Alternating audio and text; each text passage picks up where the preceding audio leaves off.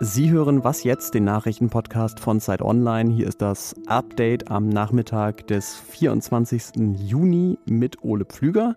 Wir gucken uns gleich die Korrektur des Klimaschutzgesetzes an und ziehen Bilanz der Vorrunde der deutschen Fußballnationalmannschaft bei der EM.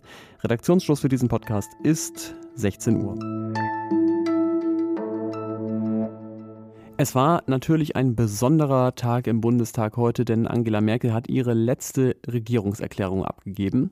Das hören wir uns aber erst morgen früh nochmal genauer an, denn außerdem wird der Bundestag heute Abend eine neue Version des deutschen Klimaschutzgesetzes verabschieden.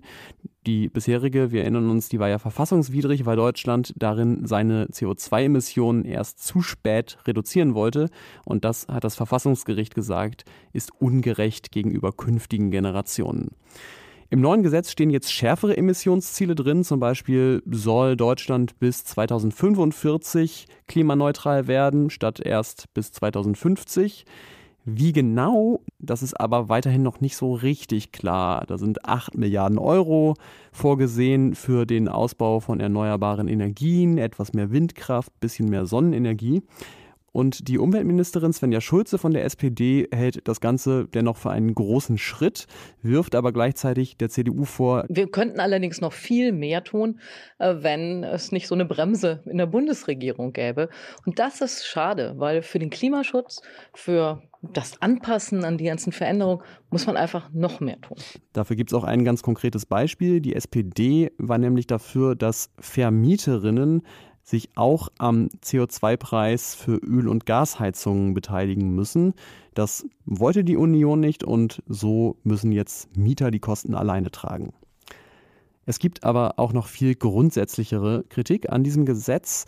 Zum Beispiel vom Klimaforscher Mujib Latif. Der hat im Deutschlandfunk heute Morgen von einem Larifari-Gesetz gesprochen. Wir brauchen systemische Veränderung. Weil? Man kann nicht so ein bisschen rumdoktern an dem, was man heute hat. Wir brauchen, wie wir sagen, eine sogenannte Transformation. Das heißt also gut möglich, dass das Verfassungsgericht sich mit dem Ganzen nochmal beschäftigen muss. Und das wirft jetzt natürlich die Frage auf, hm, brauchen wir nicht vielleicht irgendwie nochmal andere Formen von demokratischen Prozessen, um uns auf eine wirklich wirksame Klimapolitik zu einigen? Und da war heute ein wichtiger Tag bei einem Experiment, das in diese Richtung geht. Der Bürgerrat Klima hat nämlich seine Ergebnisse vorgestellt. Das sind 160 Menschen, die möglichst repräsentativ aus ganz Deutschland zusammengestellt worden sind, also so eine Art Mini-Deutschland. Und die haben mit Beratung von Expertinnen und Experten heute ganz konkrete Maßnahmen zum CO2-Sparen vorgestellt. Und die gehen auf jeden Fall wesentlich weiter als das, was die Parteien, die meisten in der Regel wollen. Unter anderem ein Tempolimit von 120 auf Autobahnen, das Zurückfahren der Produktion von Fleisch- und Molkereiprodukten und der Kohleausstieg schon bis 2030 statt bis 2038. Und hier noch die Minimeldung des Tages und ein Update zu gestern. Wer mit dem Zug irgendwo hinreisen wollte in den nächsten Tagen, kann erstmal erleichtert sein, denn die Lokführergewerkschaft GDL hat heute angekündigt, sie streikt jetzt doch erstmal noch nicht. Es klang ja gestern, siehe das Update da noch ein bisschen anders.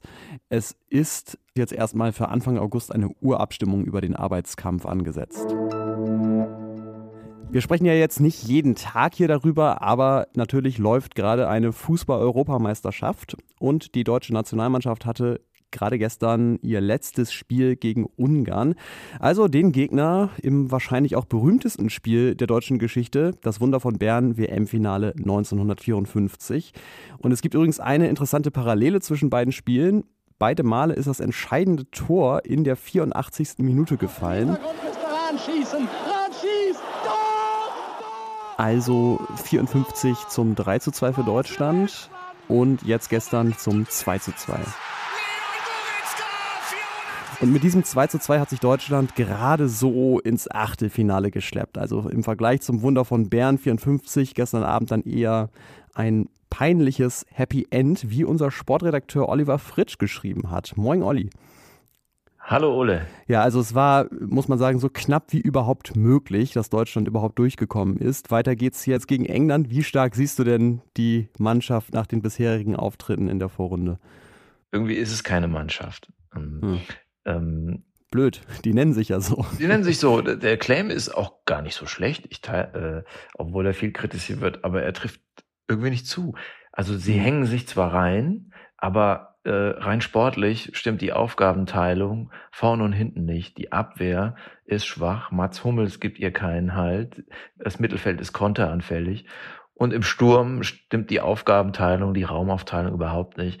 Es ist planloses Gebolze, äh, aber wir haben Deutschland, ich sage, wir soll man ja vermeiden, aber Deutschland hat ja. immer gute Talente ähm, und äh, ist immer dann auch für ein Tor gut und sie hängen sich rein. Und so kommen dann solche Spiele zustande.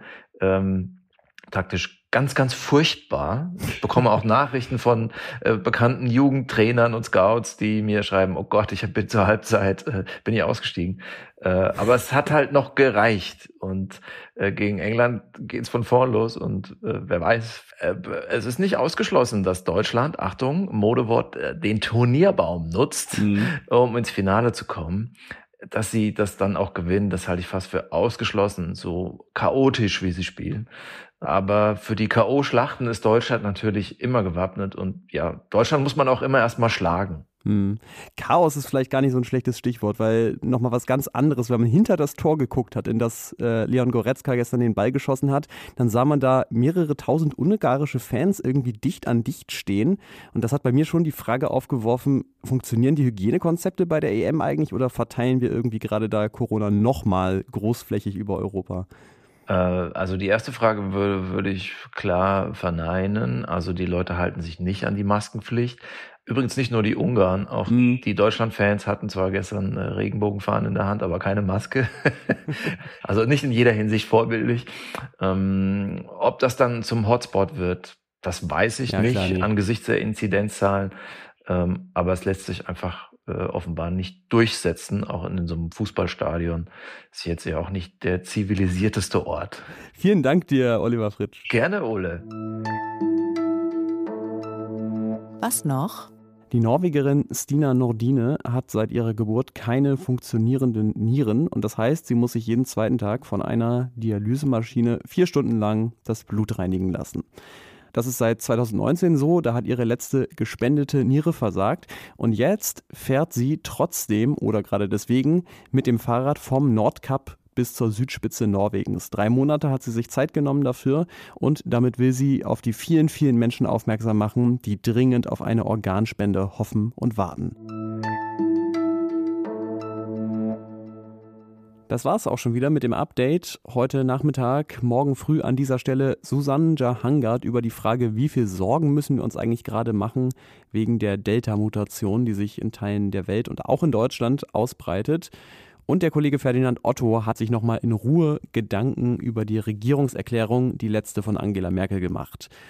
Die beiden Themen können Sie nur schwerlich verhindern, auch wenn Sie uns an wasjetzt.zeit.de schreiben. Für alle anderen Anregungen sind wir aber natürlich immer sehr offen. Das war's von mir. Ich bin Ole Pflüger. Bis bald.